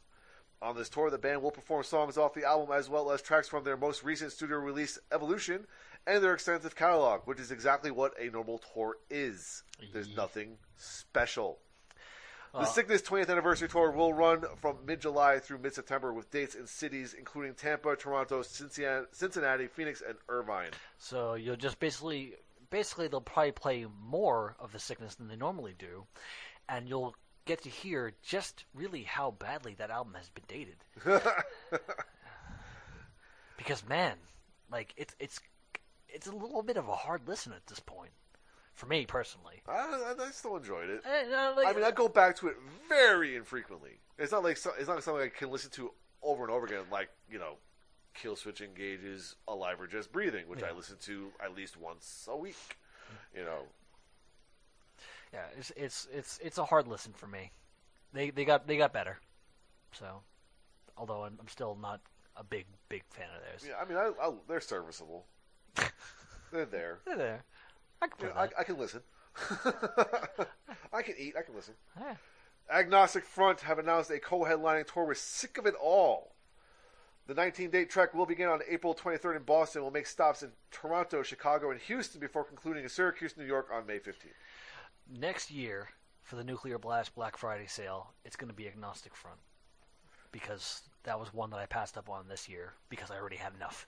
Mark it down, gentlemen. That's Mark right. it down. So I will. I, I, I, like their album. Um, oh God, what's it? What is it called? Like the, the Day America Died or something like that. Whatever, whatever their one of like their album was about five years ago. Uh-huh. I like that album. So they're they're good in my book. All right. Guns N' Roses has announced the North American dates as part of its epic 2020 worldwide stadium tour this summer. Nothing around here, I don't think. But on a side note, Smashing Pumpkins will support Guns N' Roses on select dates of that uh, tour coming up. Actually, making it a very interesting show. Yeah, I was gonna say that doesn't sound like it mixes at all. Uh, Coheed and Cambria will return to the road for the 40 plus date Never Ender NWFT tour in 2020. Continuing the popular Never Ender tour series, the group will perform its 2007 fourth studio album, Good Apollo I'm Burning Star 4, Volume 2, No World for Tomorrow, in its entirety. Additionally, fans can expect performances of Coheed and Cambria classics as well as other essential material from the band's expansive catalog. San Antonio date, May 6th at the Aztec. Perfect place to see them, by the way. So it's just funny that it's named Neverender, but it made me think of something that I saw in some of my research of Bob Dylan. Um, he hasn't gone on named tours since the early 80s. It's pretty much the never ending tour. Says Bob Dylan. So it's eh, like if you go onto Wikipedia, 1981 was the start, and pretty much they just list all the dates he's played since then. That's pretty amazing. Yeah, just you know, I'm going on tour. Fuck you, shit, I'm going on tour. I mean, the, the tours really need a name. No, not really. I mean, but like, it, when you think about it, it's just one of those things where it's like, I'll play a show when I fucking feel like it. it feels like Paul McCartney. Like every every every year, Paul McCartney kind of gets unfrozen. It's like, all right, we're going on tour for a month, and then he gets frozen again. It's like, all right, I'm coming back out for a little bit. New album. Which I think I just saw this. I don't. I I, I might have been dreaming, but because I didn't see anything followed up after. it. The Rolling Stones, Yes. have announced a few dates. They are playing in Dallas, Rolling Stones. U.S. tour in 2020. They are the original Rolling Stones that created the Earth. so what the fuck? Yeah, they they are they are pieces of the comet that killed the dinosaurs. Just rolling around here. getting Keith all Richards, rock and roll. getting all literal in this bitch. Oh man! All right. Following the enormous success of 2019's inaugural Knotfest Roadshow tour, Slipknot has announced that they will once again be hitting the road this summer uh, to headline the Knotfest Roadshow 2020 North American tour produced by Live Nation. Joining them will be special guest A Day to Remember, Under Oath, and Code Orange. Woot. And I did not write this down here, but apparently there is a festival. Oh, we, I think we might have mentioned it uh, last podcast where uh, Megadeth and Lamb of God might be re uh, activating a, a festival or a touring festival that kind of went defunct for a little bit. The Mayhem Festival? Uh, Mayhem or uh, Gigantor? No, I think it's the Mayhem Festival. Oh, really? I don't remember. I don't remember, but I think there was a there was a leaked date uh, to kind of confirm the rumors. Uh, so I'm sure we're going to see dates for that coming up real soon. Hopefully, and hopefully there's something close by because I love to see Megadeth again. Yeah, I want to see them one more time before uh, anything worse happens Yeah, to Dave. yeah, and I want to see Lamb of God again. I haven't seen them in years, and I really would like to see them again. Yeah. Um, Aerosmith. Uh, sorry, one-offs. Ready for some one-offs? One-offs. One-offs. Aerosmith will play at famed Fenway Park on Friday, September 18th. Tickets on sale to the public went. Uh, that was this past January 31st. Okay. So Joey Kramer should be ready by then, You would think so. You think so. unless they're really like, ah, I don't know. well, the thing, about it, they're they're trying to get them to be up to par, from what I understand, because they have a bunch of uh, shows for their residency in Las Yeah. Vegas this month. Yeah. Um, so here's a huge fucking show. System of a Down, Korn, and Faith No More will perform at Banc of California Stadium in Los Angeles, California on May 22nd. Helmet and Russian Circles will also appear on this bill. Wow. Due to overwhelming demand, they have added a second show at the same stadium in Los Angeles, California. The bands will now also perform at the venue on Saturday, May 23rd, which is one day after the previously announced show. And again, it's the full lineup. It's System of a Down, Korn, Faith No More, Helmet, and Russian Circles.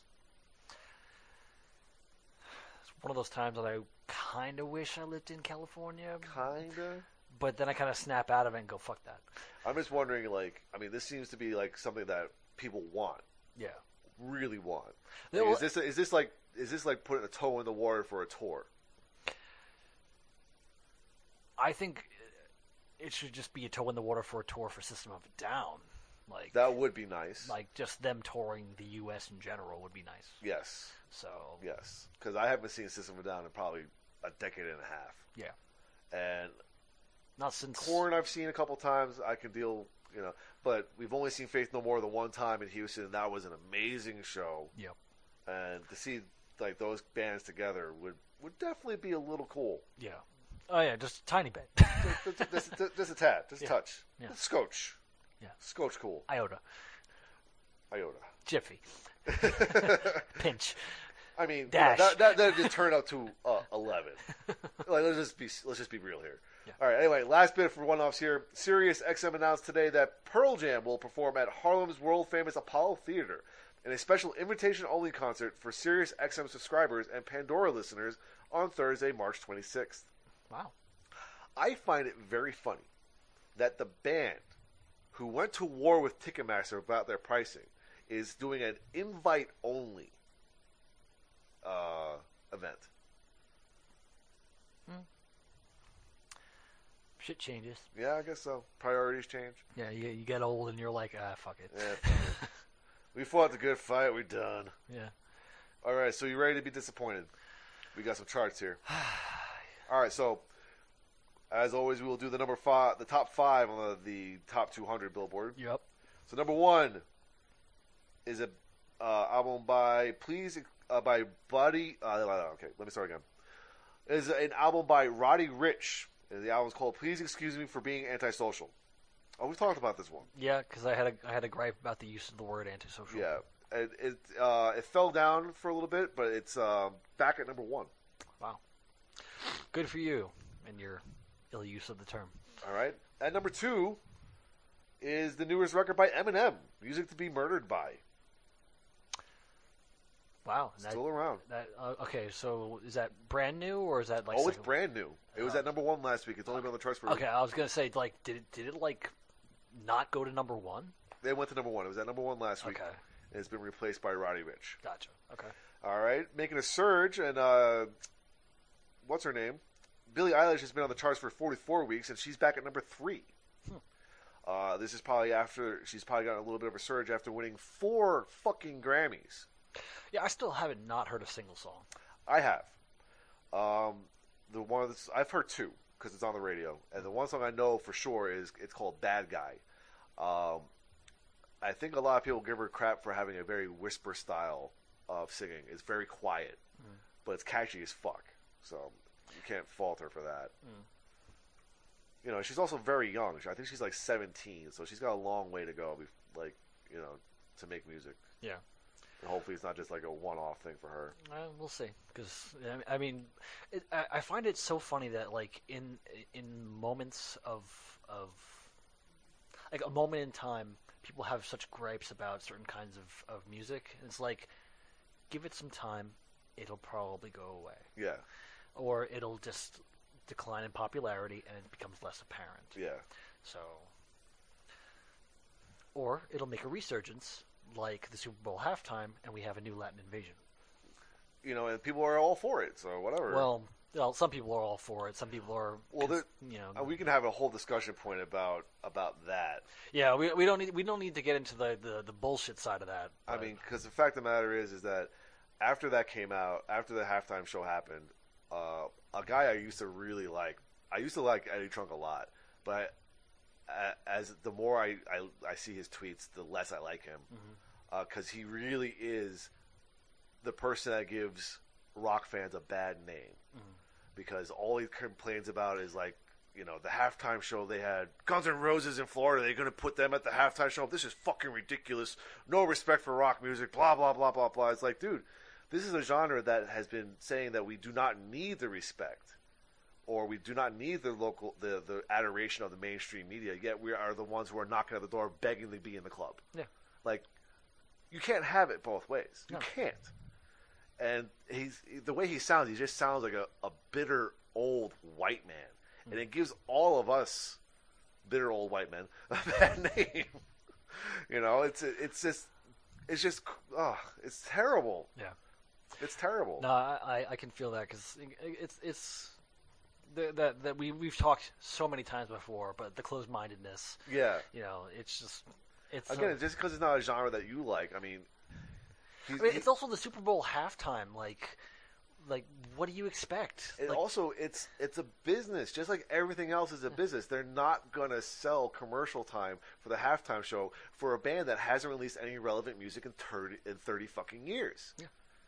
You know, J Lo and fucking Shakira are still putting out relevant music. They have new releases. They do stuff that's new.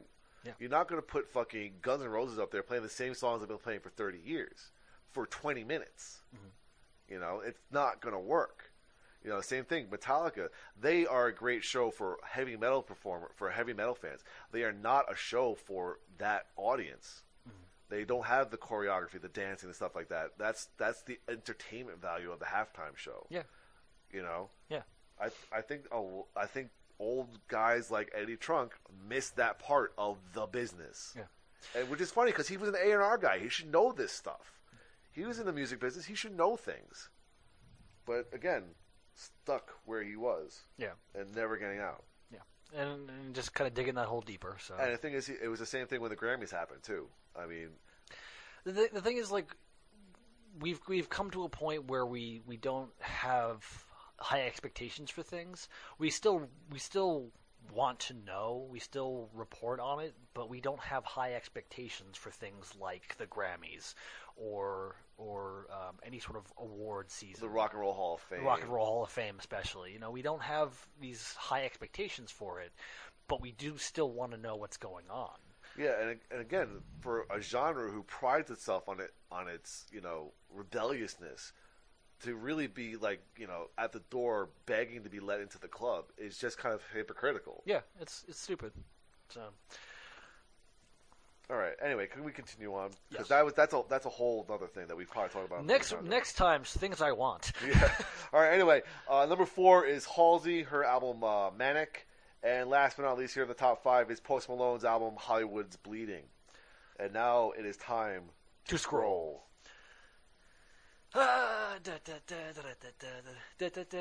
Okay, hold on. I need to pull out some, some music. Let me get the star music from Mario Three going. No, we're we're we're the Spud McRocker or whatever we call. Rockstar Spud. Rockstar Spud.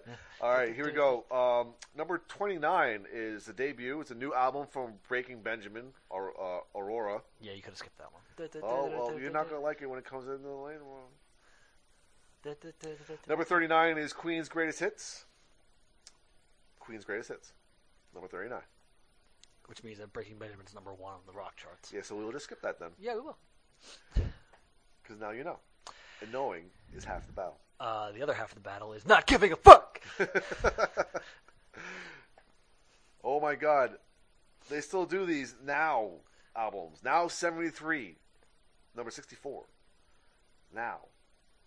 It would be great if it came For in- something completely different. It would be great. Like every single time it comes out, it comes out at the number it's it is. Right, that'd be amazing. like, it's not really at that number, but Billboard just puts it at that number. so every year it gets a little bit lower.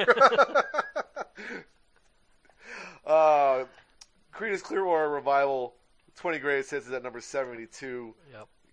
Um, right, both Frozen soundtracks are on here. Uh, Journey's Greatest Hits are at number 78. Uh, ba- ba- ba, The Greatest Showman, Moana. A lot of soundtracks all of a sudden here. Uh, Bob Marley and the Wailers, Best of, 92. 92. Beatles, Abbey Road, at number 97. Took a little bit of a 15 point dive there. Ah, my dog. Oh, a new album by the Pet Shop Boys called Hotspot is at number 100. Rumors Fleetwood Mac, 102, another 15 point dive. We got a couple of albums from uh, some of the guys in the top five, like Roddy Ricch and Billie Eilish and Eminem. They got some. They got multiple albums on the charts at the moment. Mhm. Bad Boys for Life soundtrack. Uh, whatever. I mean, I Tom Petty and the Heartbreakers' greatest hits, number one, Eleven. Back in Black, number 117. Greatest hits by Guns N' Roses, 121. The Essential Michael Jackson at 129. That man can dance. You need to get over that shit. I know it's been like five years. uh, Five Finger Death Punch, Decade of Destruction, 142. It still has your six. 142. The greatest hits of the Eagles, 147. Another Eminem record in there. Although for some reason. Oh, okay. Okay.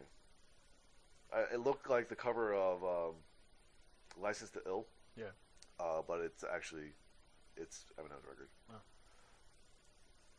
Bob Seger, Silver Bullet Band, greatest hits 155. Woot. Never mind. Nirvana 159, 159. Metallica's Black Album 163. Mhm. Getting down to the ne- the greatest hits, the ultimate collection of Bon Jovi 175. Yeah, rock and roll Hall of Famers. Won all the accolades Oh God, imaginable, all of them. that was that was the that was some of the worst journalism. The Witcher, the music from the Netflix original series, brand new record coming out at 184. There's a song. That, there's a song that everyone keeps referencing from that show. Toss a coin to your Witcher, or th- something like that. Yeah, something like that. It's been covered a couple times already. I think Matt Heafy from Trivium has done it. Hmm. Um, I don't know. I just watched the first episode. It seems like a cool show. I really want to get into Yeah. it. It's also a book series. I have a Kindle now. Might be a thing. It's also a video game. It's also a video game. It's nerdy shit, and I love it. And yeah, that really does wrap us up. Fuck that noise. Okay. So, um, I think the discussion we were going to do last last time, I think we'll save for next time because it's a long one. Yes. Um, but we were going to discuss um, the uh, post that we did um, earlier in this week. Was it this week? Fuck, I lost think track it was of time. this week. I probably Let's see. It was four days ago, so yeah, Okay. it was Monday. Okay, cool. Um, so it was a list of 16 artists, um, or not a list of, it was a Photos di- of 16 diagram artists. of 16 artists that um, it says if you could uh, bring one back from the dead to see them play again. You can buy a ticket to see one perform again, and it's a band name with a deceased member. Yeah. Uh, so let's go through the list of these people. Well, let's do them one by one because I'm going to forget. All right. So you got John Bonham from Led Zeppelin. a lot of people, I feel like they like. I th- I think of the the, the the small handful of responses that we got, I think Led Zeppelin was like the most. Yeah, I, I, I think our cousin, um, Dave, mentioned that he says, you know, Led Zeppelin, and he said a close second for him was uh, Pantera. Yeah, which we'll get to. Um, and I think I think we had two on Instagram and then like one or two on um, on on Facebook for yeah, it. Michelle M- Muraldo. Mhm. Uh, I'm not sure. Anyway, she said Zeppelin. Mhm. All right. Uh, I'm not sure who's on Facebook. I just have the Instagram pulled up. Yeah. Um, so next one up is uh, Chuck from uh, Death. I'm not a Death fan yet, so um, I I know like he has a legacy, and it would be one of those things like I'd want to see it just to see it, but again, not yet a Death fan. I'm so. also going to have to pre- uh, preamble this with the fact that some of these members, I, some of these names, I'm not going to know. okay. Um, so we'll go from there. So of course, Dimebag Darrell from Pantera, Yeah, uh, I would I would go for that. So uh, Cliff Burton from Metallica. I'm actually kind of okay with with that one. Like, I mean, Well, I think the, the the premise here is like there's a list of people that passed away. You can only pick one. yeah, but I mean, So how are we doing this? Because I know what my answer is, and I'm not going to give it until we go through the whole list, so I can talk about how I check these things off. well, I'm just kind of going through the, the list in general right now, and then we can kind of pick Okay, the, gotcha, the gotcha, one gotcha. afterward. Um, I mean, with Cliff, like, it's not him in particular that I want to see. I would want to see Metallica 1986 in general. Yeah, Like, just like, the fire of like the Master of Puppets era. yeah, like like the the band at you know their like just you know on tour with Ozzy. I would love to have seen Yeah. that tour. Yeah, because apparently he like every night they blew him off the stage. Yeah. So, So all right, next up you got Dio, of course. yes, um, I'll get I'll get to that one when we go later. All right, on. Jeff Hanneman from Slayer, Seen Slayer, so I'm I'm pretty okay with that. Oderus Urungus from GWAR, Yeah, uh, Randy Rhoads from Ozzy Osbourne, yeah. uh, a gentleman who passed away from Bathory, Um, that's Quorthon. Um, yeah. uh, the drummer from Kiss, Uh, it's Eric Carr. Eric Carr, Yep. uh, a gentleman from Deep Purple. Uh, Jon Lord. I believe it's John Uh, Lord. that would probably be Jon Lord. Okay, that makes sense. Um, gentleman from Exodus. Uh, it's Paul Baloff. Oh, okay, okay. Mayhem, of course. Um, probably Euronymous. Yep. Megadeth. Uh, Gar, Sam- Gar Samuelson. Yep. Gorgoroth. That one I don't know. Yeah, and there's a one in the corner I can't read it. It's it's anal cunt. Oh, okay, that's anal cunt. Yeah. All right. So when I looked at this, I looked at first the people I've seen. So Dio, seen him already. Yeah. Slayer with Jeff Hanneman, seen it. But uh, Pantera with Dimebag, seen it. So I, I don't need to see those. Yeah. And then I started looking at the, the individual people in these bands that you that we're talking about here, um, in the context of what would be special about seeing them specifically. Yeah. So for bands, for for people here who are just talking about the uh, who are instrumentalists in the bands, Randy Rhoads, Cliff Burton, Led Zeppelin, uh, Cliff Burton from Metallica, then John Bonham from Led Zeppelin. The fact of the matter is that you can still see these people, these bands perform these songs without these members of the band. Yeah. Um, the only time you would see them actually perform as a standalone performer to actually showcase their talents as a solo performer would be during like a drum solo, a bass solo, a guitar solo. So you really aren't seeing them doing their thing. They are not the band itself. Yeah. So I left out Randy Rhoads, Cliff Burton, and John Bonham. Okay. Um, I also can probably leave out the same for like Jon Lord from Deep Purple. When you go to see Deep Purple, you're there to hear the songs. You can hear the songs without specifically Jon Lord. You're not going to see his specific talents until it's a solo. Yeah. Same thing with like the drummer of Kiss, drummer of Megadeth. You can still see these bands. I have seen these bands without without them. Um, I'm just not a big enough fan to be able to to pick Bathory, Mayhem, or Gorgoroth. Yeah. I mean, I can see these bands now. I like. There's nothing that that drives me to that. I, my pick. I can get one ticket to see one perform again. It would have to be Chuck from Death. Only because not only was he a guitar player in the band, but he was the songwriter and the vocalist. He was that band. Mm-hmm. So you can't really see Death without Chuck, but you can see all these other bands without these other members for the most part. You know, of course, like Dio, but we've seen Dio. GWAR, not the biggest fan of GWAR. So I think for me, my money, Chuck and Death. Okay. Differentiating from that, um, I think of the era that they were alive in. So I will t- I will look at I I whittle it down. Uh, by that means to Metallica with Cliff Burton, mm-hmm. um, Megadeth with Gar Samuelson, and Ozzy with Randy Rhoads. Oh, so you're going by era, not by person I- himself. I'm going by era okay. because I would like to like you. If I were if I were not the age that I was, if I were not born at the time that I was, and I were an older gentleman, and I were able to see these individuals play at the at that time, which one would I have wanted to see the most? Okay. Um, and my answer is probably going to be Randy Rhoads. Um, now,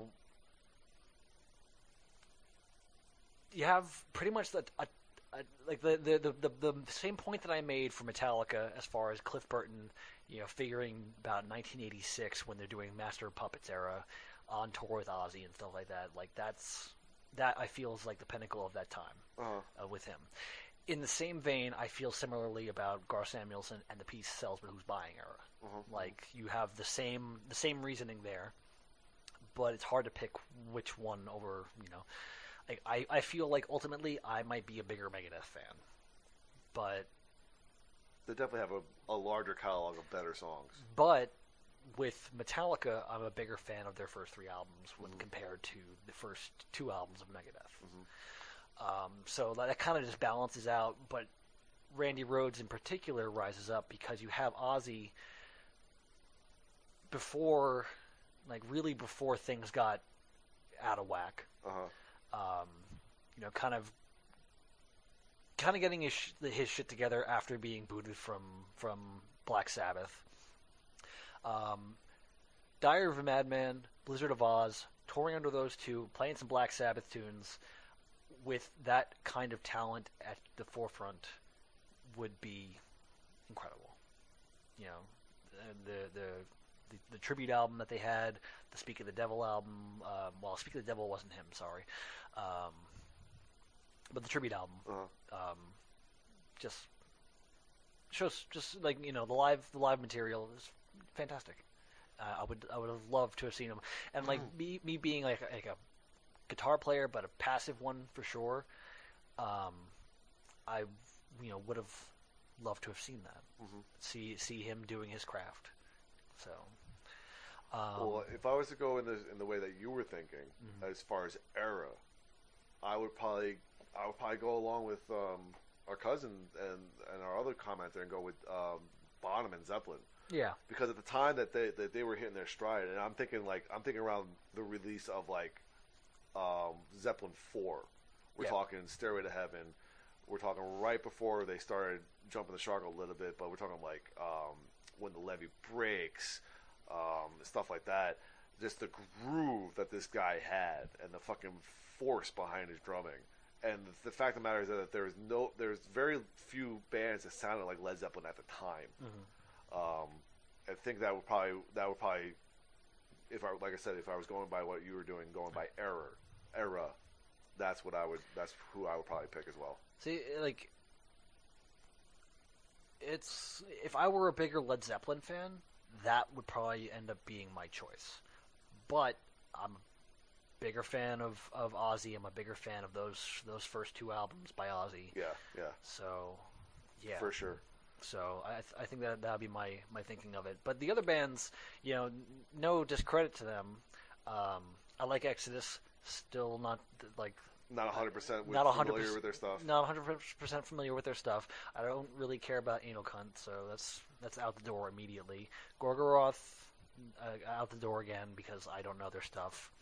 Um, I would, if we're talking eras, Dio's a pretty good contender depending on the era. Yep. Um, I would definitely say 1985-86 would be a great time to see Dio because that Sacred Heart era. That's when he has the giant fucking dragon on stage and he's swinging the sword and all that kind of goofy BS. Would love to have seen him during that time. Um, actually, like like the live at Donington albums that he's released um, or released um, around that from around that time are great. Like he like even to to his his death, he was a great live performer. Oh yeah. Oh yeah. And, and it would have been great to see him more in his his like Younger, more younger. spry. Yeah, I think that would have been fantastic.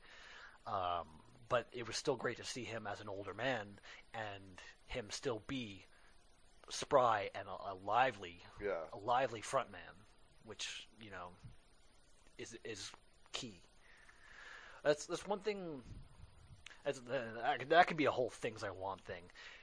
Frontmen need to be frontmen. Mm-hmm. Like you Yeah, are. There's got to be some kind of charisma there. Yeah. Some kind of energy. Yeah.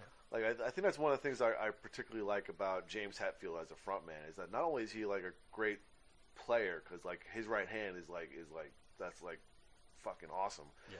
But he's also a great frontman. He has a lot of charisma up there. I mean, even after the going, like I know that he's he said that alcohol was like his big like you know unguarding. Like that's what kind of opened him up to be a frontman. Even after he got sober, he was still a really good frontman. Yeah. He had a lot of charisma. He's a big presence. I mean that Big Papa Het. There's a reason he's called that. Yeah. He's a big personality. Yeah. Um, not s and and he, he and the thing is, other frontmen from that era are just not as as charismatic. Like Dave Mustaine is not that charismatic. Yeah, on stage he's he's you know he's he stands there. you Yeah. know, and it's kind of eh. You know, James Hetfield is a very in your face, and again, I just keep on using the same word, charismatic person on stage. And Yeah. he's awesome to watch. He's Yeah. awesome to interact with. You know, But then you also think of guys like like Ozzy Osbourne. Like he's he's he's definitely charismatic, but he just kind of stands there. well, I mean, there's physical limitations when it comes to him, though. Yeah, yeah, I mean, but there's only so much a guy like that can do. yeah, Now, the thing is, going back to our discussion here, we're going back with eras, Yeah. and I, I, I'm, I'm still actually now that I'm thinking about it, kind of leaning again towards death, only because um, it was a band in that era the, on the on the verge, on the burgeoning scene of death metal. So it's like the the christening of a new of a new uh, genre of music. yeah, You know, so I, I might have to lean again back to death Yeah. for that. You know, because then I was also thinking like seeing the guys from like Mayhem, Bathory, and Gorgoroth would be very cool because again that's another birth of a of a genre Mm-hmm. to see. Um, I just don't know their. I just don't. I'm just not as familiar with their stuff. Yeah. So okay, that was cool. I like that. That was a good one. yeah. Um, so I think another one that's similar to that one is like you have like the ones that you see. You have like 15 bucks to make a, a, a festival, and there's like peop different bands at different Yeah. price ranges, which I, I thought would, would be a cool one to do. Yeah, we, can- we, we could probably do that one another time, but Yeah. uh, um, next time I want to do the one that we were supposed to do The last 66 top songs from From the tw- 2019, from the 2010s. 2010s, 2010s, 2010s. Yeah. That sounds good. So um, we will probably get to that next time. Hopefully, we remember to do it. Fingers Um, crossed. Yeah, You have the list from Pat? Uh, I, I think he sent it to me. I haven't. Uh, I haven't looked at it because I don't want to look at it. Cool. Yeah, yeah. We want visceral reactions. Yeah. Um, but we will hopefully do that next time. Um, but in the meantime, um, we will call. We will make our curtain call because um, this elf needs to piss badly. Warrior needs to piss, eat, and work out. So yeah, that sounds about right. Yeah. Not that anyone needed to know that, but hey, here's what I'm going to do after the show. So if you yeah. feel like stopping by and having a chat, if you want a behind the scenes video of that, you're weird. um, so until next time, I'm Dan Mac, and I'm Chris Mac. and we are the Slime.